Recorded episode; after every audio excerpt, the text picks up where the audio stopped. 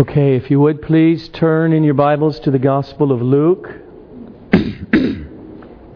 Luke chapter twenty-one. I'll be reading Luke twenty-one, verses one through four. Jesus looked up and saw the rich putting their gifts into the offering box. And he saw a poor widow put in two small copper coins. And he said, "Truly I tell you, this poor widow has put in more than all of them. For they all contributed out of their abundance. But she, out of her poverty, put in all she had to live on." Father, my prayer is that each and every soul in here would see ourselves along with your disciples, whom, according to Mark, you pulled aside to teach this lesson. And we'd listen, and we'd hear, and we'd hear your heart, and we'd hear the gospel, and we'd hear the joy of overflowing love and appreciation for all that you give and are to us, to the glory of Jesus Christ. Amen. I doubt whether any person in this room has ever come close to giving what this widow gave to God out of her love for God. You know, when we say stuff like, because it's come down for two thousand years, this woman's story, you know, I'll give the widow's mite, the old English there. When we say that, we don't have a clue what this text is about. The text is that she gave all she had. I'm going to begin the sermon by an extensive quote from Randy Alcorn from his book, Money, Possessions, Eternity. I think there's at least two more on the book table if you don't have one. An excellent book on finances, how you handle them before God. But at the beginning of the book, he writes, "Play the role of financial counselor. Today you have two appointments. First, with an elderly woman, and then a middle-aged man." Pause. I'm going to edit out the middle-aged man part just for time's sake in this sermon. Okay. He goes on. "The woman's husband died six years ago. She says, 'I'm down to my last two dollars. I have no money. The cupboards are bare. These two dollars are all I have to live on. Yet I feel as if God wants me to put them in the offering. What do you think?' What would you tell her? Likely, you'd say something like this: 'That's very generous of you, dear, but God gave you common sense. He knows your heart, that you want to give, but He wants you to take care of yourself. He knows you need to eat. I'm sure God would have you keep those two dollars and buy food for tomorrow. He wants your needs to be met. You can't expect Him just to send down food from heaven if you give up the little money He's provided, can you? God wants us to do the sensible thing.' Doesn't our advice to this poor widow seem reasonable? But what would God say? We need not speculate. Scripture tells us exactly what He says. In Luke twenty-one, we meet a poor widow. She put two tiny copper coins in the temple offering box.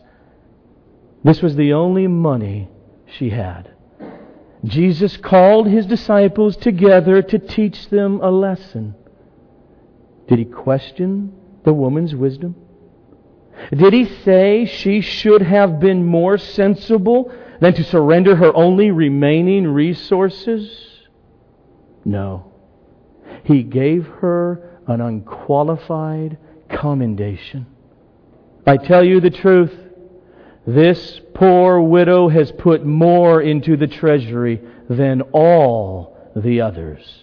They all gave out of their wealth, but she, out of her poverty, put in everything, all she had to live on. Jesus regarded the woman as wise. He set her up as a model for His disciples to follow. He enshrined her example in the Word of God so that future generations might emulate her faith in sacrificial giving. And yet, if she had come to us for advice, we would have tried to talk her out of doing what Jesus commended her for. By our standards, both outside and inside the church, the widow's actions seem unwise, and the rich man's seem wise. But God, who knows the hearts of both and sees from the vantage point of eternity, regards the poor woman as eternally wise, and the rich man as eternally foolish, the one who stored up. This shows that our beliefs about money are not only radically different from God's, but diametrically opposed to them. End quote. Look at your text there, chapter twenty-one, verses one to four. It's very short this morning. And this passage is an exegete to look and see what, is it, what does he mean is pretty darn simple and straightforward. And so I'm going to let the New Testament scholar, Darrell Bock, summarize it for us. He writes, Jesus explains why He says the widow gave the most when she only contributed two lepta. All those who preceded her donated their gifts out of an excess. What they gave to God cost them little.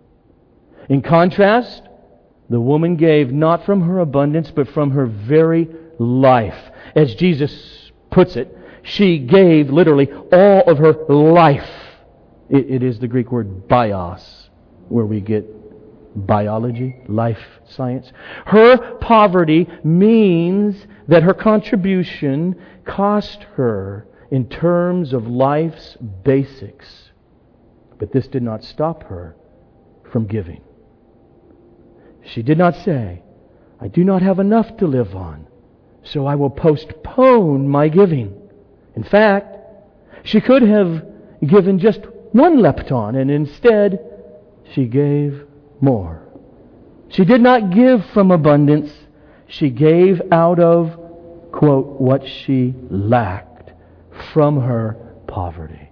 She could have said, I'll keep one lepton to be safe, to have a cushion, but she did not. End quote. There's the text. What I want to do then with the rest of our time is to slowly let us notice three things from this text. Not just looking back into history at that moment in the temple in A D thirty-three, but looking at this text and how it impacts every one of us in this room.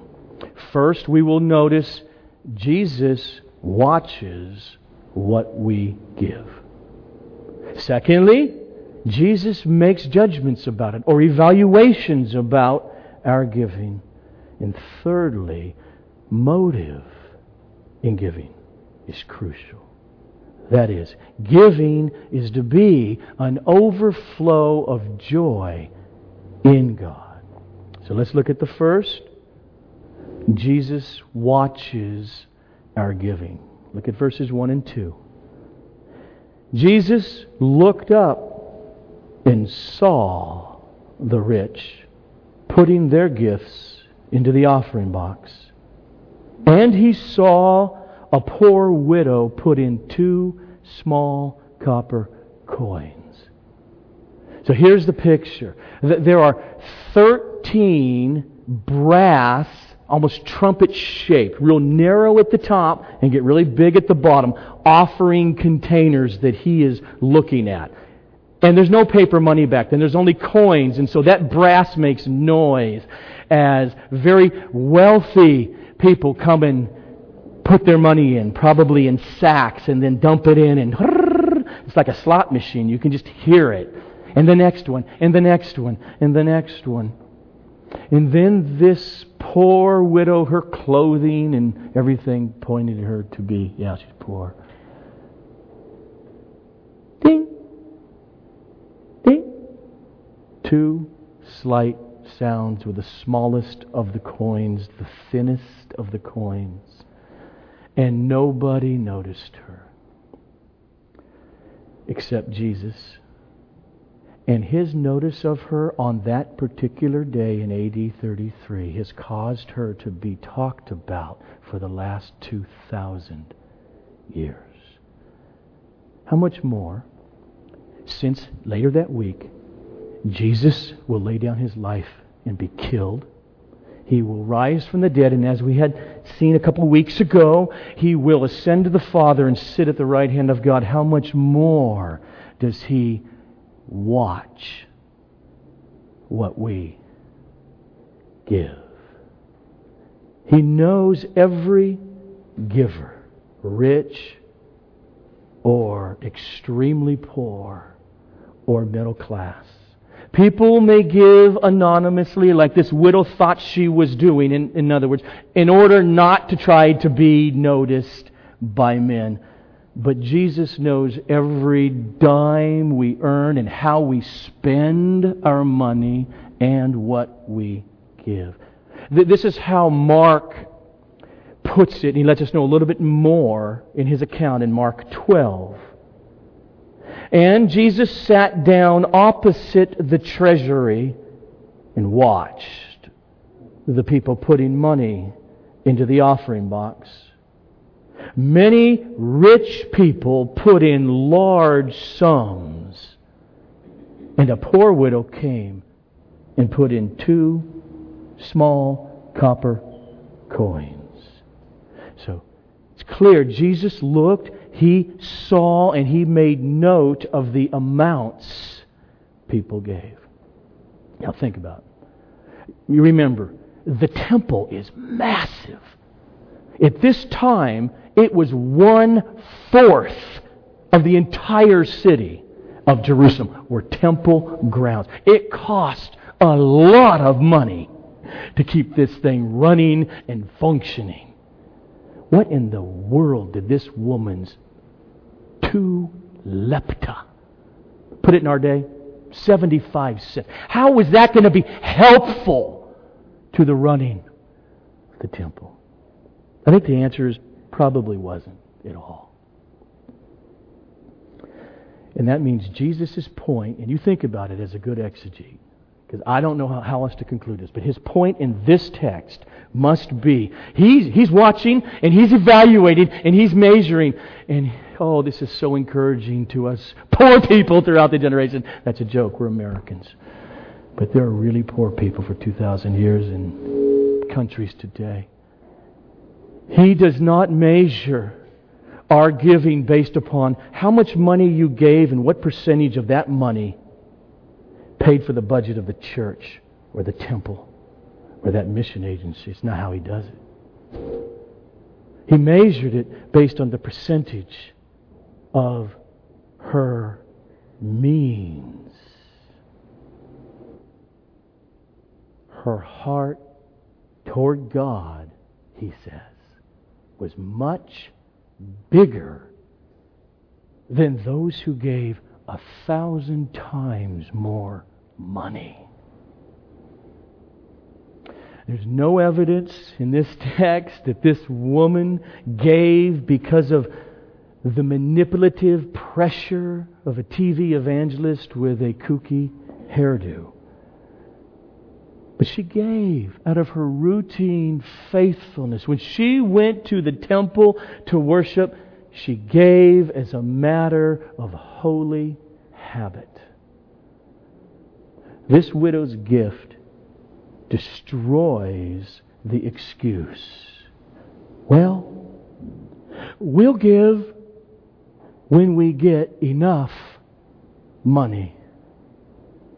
You know, there's one answer to that just from observing life as a Christian for thirty-two years. No, you won't. If you have not figured out that as a Christian who is actually saved, that your love and your joy in God is the root of your giving when you're poor, you will not give if you make five times as much money later. That's why God's biblical principle of the first fruits of harvest offered off the top is so wise. Whether the person only has one acre of corn or a hundred acres of corn, the principle for their heart towards God remains. Because that first fruits is the heart happily acknowledging it is God who gives me life and breath and skill and mind and labor and a job as opposed to no job or anything else. He owns it all. And it is that routine acknowledgement of our joy in that fact. One pastor commenting on this text writes, "Let's be honest. The reason most of us don't give faithfully is not because we don't have the money.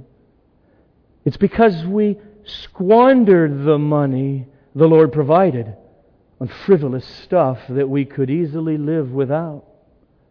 We run up our credit cards to support a lifestyle we can't afford and then say, 'I can't afford to give.' But the truth is, we don't give and we're in debt because we are not managing God's resources carefully in line with His promises." End quote. Jesus watches according to this text. And secondly, He makes judgments about it or evaluations about our giving. Verses three and four.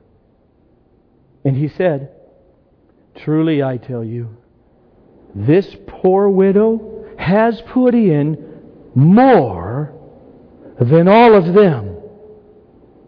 For," here's his reason, he says it, "for," or because, "they all contributed out of their abundance. But she, out of her poverty, put in all she had to live in." So Jesus evaluates. He's got a scale.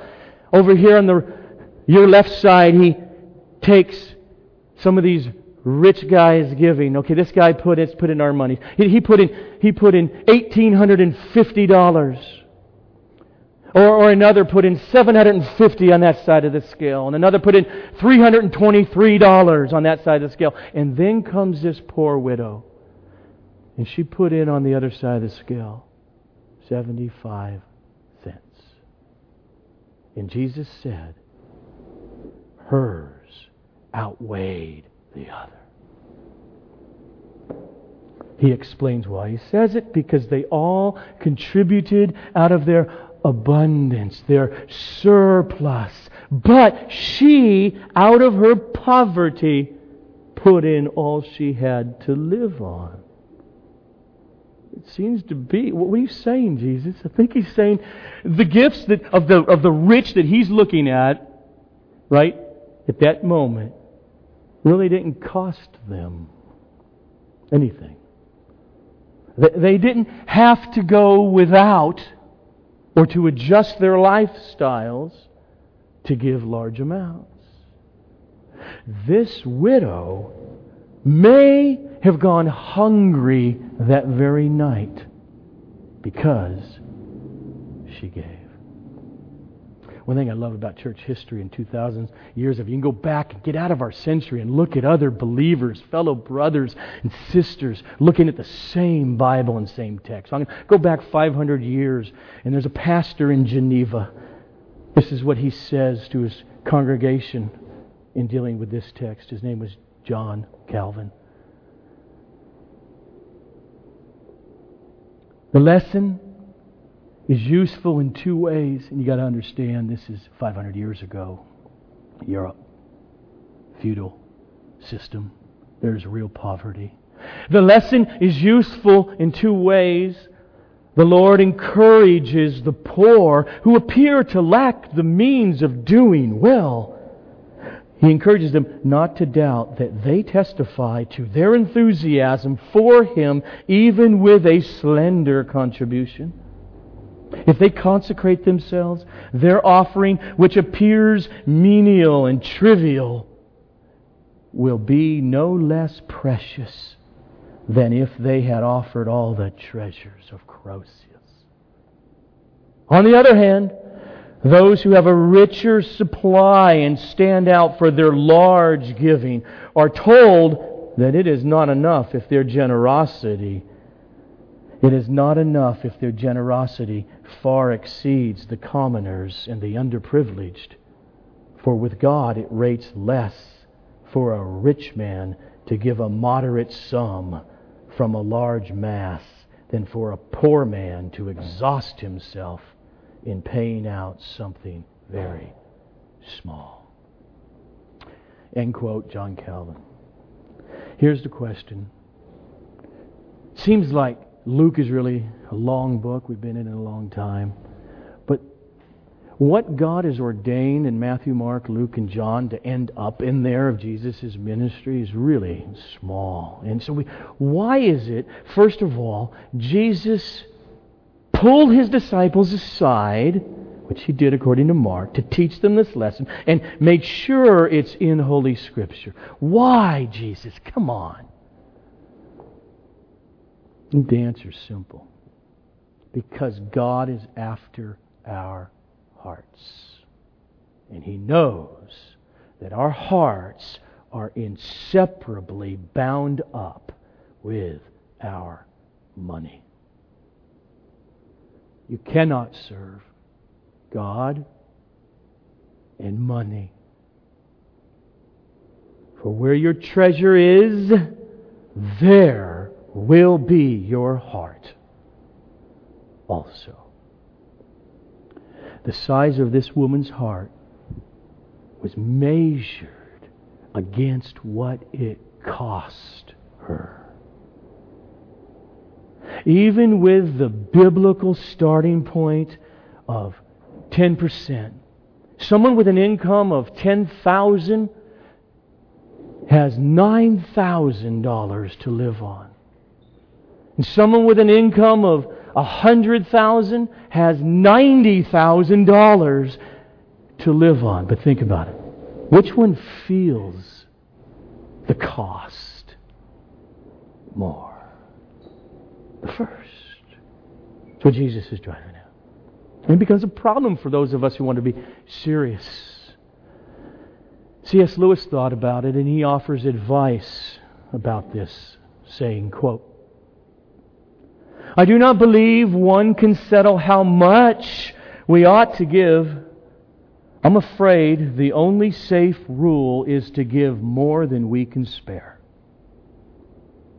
In other words, if our expenditure on comforts, luxuries, amusements, et cetera is up to the standard common among those with the same income as our own, we are probably giving away too little. If our giving does not at all pinch or hamper us, I should say it is too small. There ought to be things we should like to do and cannot do because our charitable expenditure excludes them.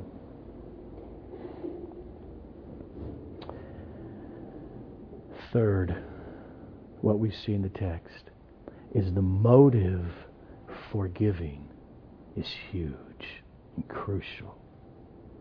Giving is to be an overflow of joy in God. Jesus sat there and He watched what amounts people gave. And He evaluated it. And He compared it to what the givers had, and he counted the widows to be much more. How could he do that? Unless he's looking at something that is attached to her giving, her heart, her motive, what drove her was clearly her love for God that says, I'm given to the temple. And the others also he watched. And he watched their love for God cause them to give a much smaller percentage. Now, I want you to turn to Second Corinthians because one of the clearest places, I think, exactly what Jesus is pointing to, he leaves to his apostle Paul to illustrate it, to lay it out. Turn to Second Corinthians in chapter eight and nine. Here's the context beginning in chapter eight. Paul has been for at least two years throughout region after region, church after church after church in his missionary journeys in the Gentile lands, raising money for the church in Judea, where they are really hammered, okay, with poverty. This is what he has been doing. And now he's writing to the Corinthians. He wants to make sure that their promised gift and offering, he wants it to be big. He tries to motivate it from biblical principles by using other Christians in the region of Macedonia, in their churches, where their giving was huge. And so he says, be like them. This is what he does now. Watch. Start with verse one, chapter eight of Second Corinthians. We want you to know, brothers, about the grace of God that has been given among the churches of Macedonia. For in a severe test of affliction, their abundance of joy and their extreme poverty have overflowed in the wealth of generosity on their part. For they gave according to their means, as I can testify, and beyond their means, of their own accord, begging us earnestly for the favor of taking part in the relief of the saints. And this, not as we had expected, but they gave themselves first to the Lord, and then by the will of God to us. So here's Paul. He's doing this to motivate the Corinthians to give. He's saying to the Corinthians, don't just give away your hard-earned money. Don't just fork it over. He's saying, bear the fruit of the Holy Spirit of joy in doing so. You see it? Listen, listen to the progression of Paul. I just want you to see it. In verse one, notice there, he says this whole giving is the power of God's grace working. Watch. We want you to know, brothers, about the grace of God that has been given among the churches of Macedonia. Okay, now, the experience of the grace of God caused the Macedonians, according to Paul, to be filled with an abundance of joy. And notice their joy was not because God had made them materially rich. They're actually very poor. Verse two, see it? For, he's explaining the grace of God working in them now. For in a severe test of affliction, their abundance of joy and Okay, that's a that's a conjunction. Okay, you can hook two cars on a train up together. This and that come together, and they're going to produce a third thing. He says their abundance of joy hooked together with the reality that they are in deep poverty. What does he say? It overflowed in a wealth of generosity on their part. So their joy, he's saying, was not in things, but in God, like the poor widow. And thirdly, their abundant joy overflowed in big giving.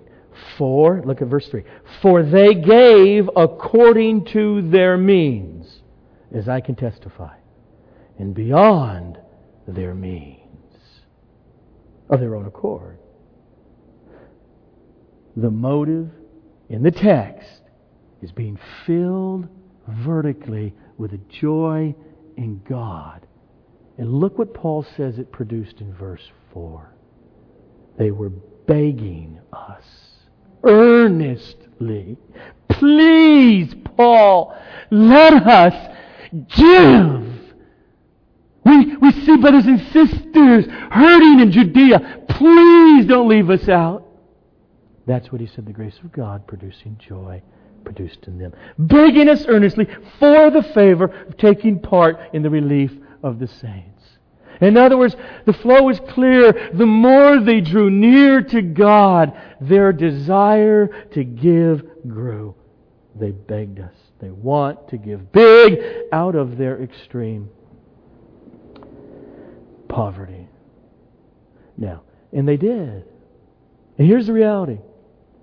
Their giving from their poverty in their context in this offering where they found so much joy would and did cause the Macedonians to deny themselves a number of really nice meals, nicer clothing, better and more expensive entertainment that they could have had if they would have held on to their money that they gave. Their desire to give overwhelmed their desires for the fleeting pleasures of the things that that money that they gave could have bought if they held on to it. That's what God is after. In Second Corinthians, it's what He's after and what Jesus says to us about the widow. Look, this widow gave more. Her heart for God was much bigger. Now, jump down a few paragraphs in Second Corinthians. Because now he continues in chapter nine, Paul continues to motivate their giving. Look at verse five, chapter nine. Paul writes, I thought it necessary to urge the brothers to go on ahead of him, Paul, to get to the Corinthians, to you, and to arrange in advance for the gift you have promised, so that it may be ready as a willing gift, not as an exaction.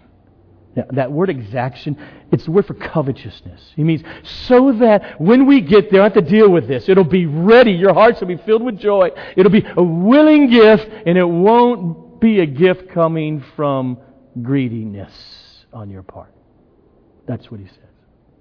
And in verse six, look at the next verse. The point is this.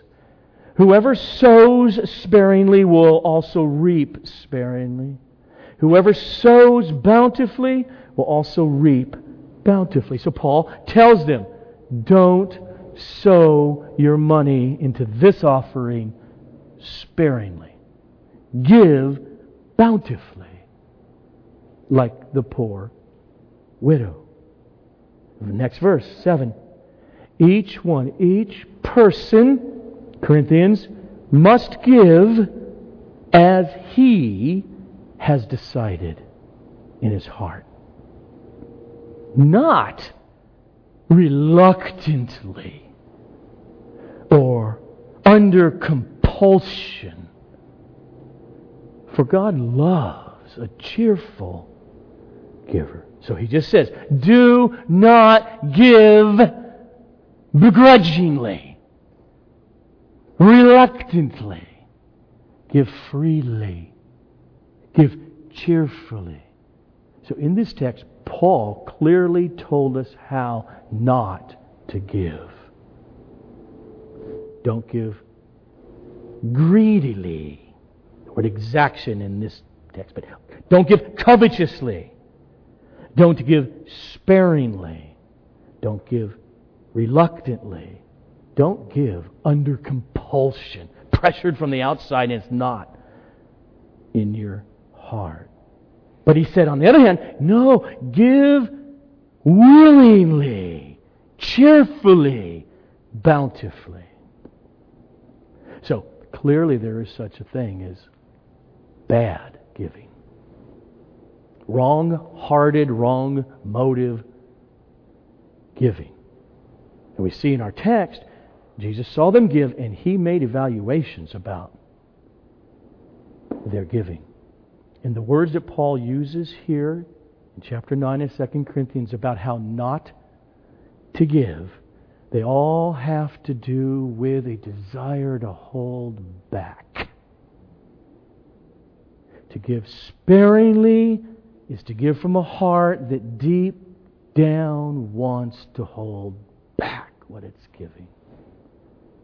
If you say, hey, please spare my life. What do you mean? What do you mean? Let me keep my life.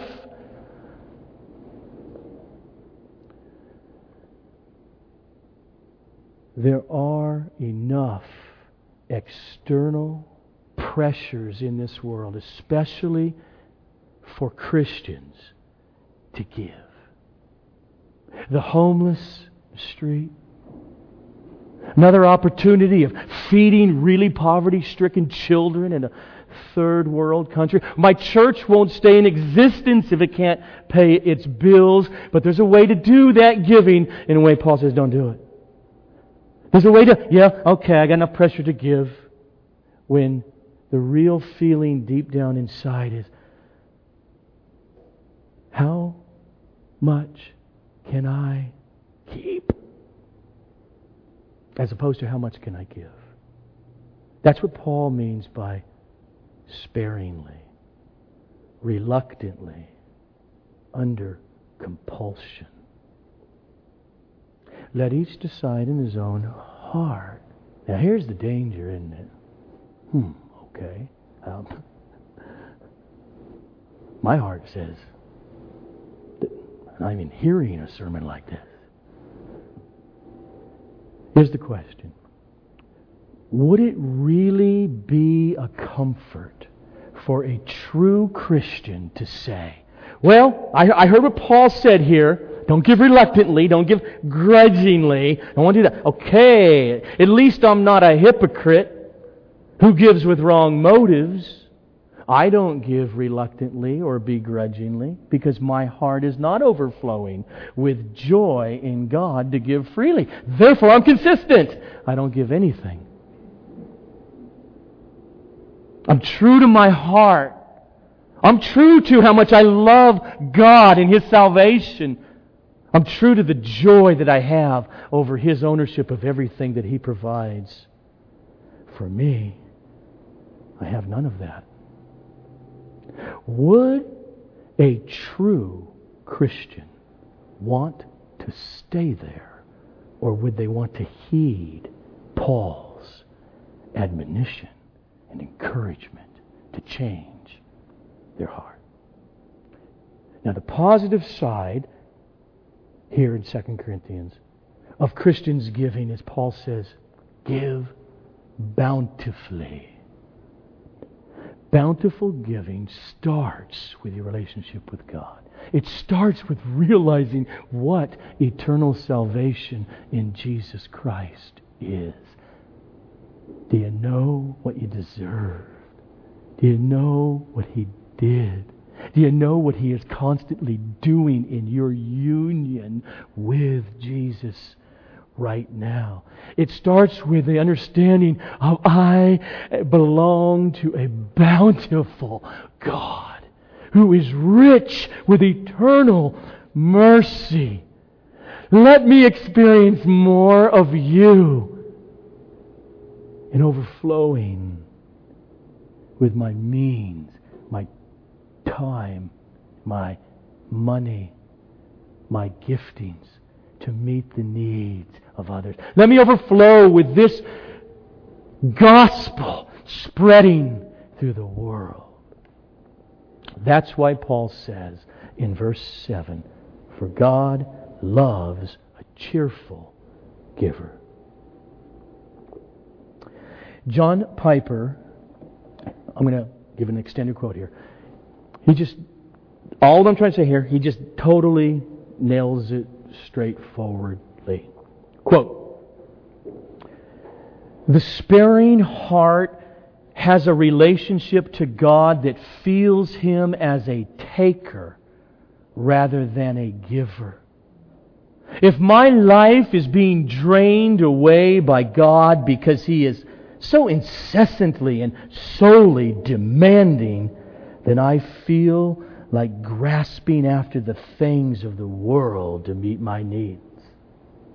If every time I look up I see the pointing finger of God demanding, give me, give me, give me, how can I look back down at the needs of the world and say, take me, I will gladly spend and be spent for your good. Oh, this person will give something, because one of the draining demands that he hears when he looks to this ever-demanding, ever-taking God is, give something to the church. So out comes the gift. Draining, life-depleting, exhausting, sparing gift. But what a difference between this gift and the gift that flows from the heart that has a relationship with God that feels Him as a giver rather than a taker. A heart that looks up to God and sees a giver, a supplier, a helper. When this person looks to God, he feels replenished, not drained. What makes the difference then between the sparing giver and the bountiful giver is their relationship to God. For one, He is an incessantly demanding, draining taker. For the other, He is an inexhaustible giver. End quote.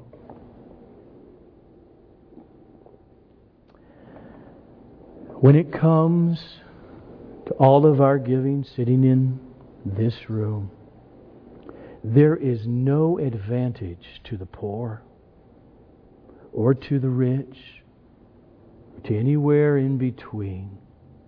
We are all on an equal playing field. Jesus said, truly, I tell you, this poor widow put in more than all of them. For they all contributed out of their abundance, but she, out of her poverty, put in all she had to live on. The questions that this text puts before us are, how do we give? Do we give reluctantly, begrudgingly, or do we give joyfully? Does our giving cost us anything? What will the judgment reveal? What is our attitude when no one else is watching when it comes to giving? God is not needy. He doesn't need a dime. He clearly did not need the two lepta from this poor widow. The whole point is God wants us. And we cannot give ourselves to Him apart from our money. So you're thinking logically. It's not, you can give all kinds of money and be absolutely apart from God. But ultimately, there's a lot that God wants of our life. But you can't do it apart from your money. It's true that money speaks. Money buys things. It speaks loudly in this world. And it is true, according to Jesus, that money speaks. They're people. They're buried. They have nice food after they're gone. And many godless people leave behind huge estates of houses and boats, toys, expensive paintings. Who's going to get it? Where's it going to go? And all of that stuff, as they lay in a coffin, testifies. Their money speaks. It testifies to what they worshipped down here. Jesus said, "You fool. This night your soul will be demanded of you. And then whose will all this stuff be?" What does our giving speak about us? Unlike many of the Pharisees and rich scribes, this poor widow never gave to impress people. She didn't know Jesus was watching her, but she did know God was watching her. And maybe to this very day, that widow, because I don't know, because the resurrection hasn't happened yet, so I don't know how God works it out, but maybe to this very day, she still does not have a clue of what she did that day when those two left to have impacted the world for the last two thousand years. But the final judgment, where the evidences of saving faith will be laid out and eternal rewards bestowed, then this widow will for sure see that she that day gave more than all those rich religious leaders, because her heart for God and His salvation was much bigger. Let's pray.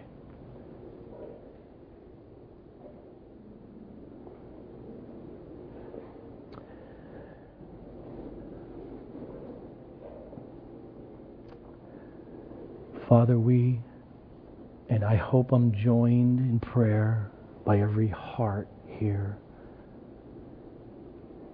deeply desire that the intended meaning of Jesus' teaching in this text be grabbed hold of, be felt, be embraced, and be joyfully lived out. An absolute impossibility for a person who has not been born again, but very probable for all of us who by your Spirit have been grabbed hold of and placed in union with your Son forever. May we spend and be spent on behalf of the gospel, on behalf of meeting the needs of others. May our joy in you overflow day by day, week by week, month by month, and year by year. Not only how we use our time, not only how we use our talents, but how we use the resources you have so mercifully provided to us, to the glory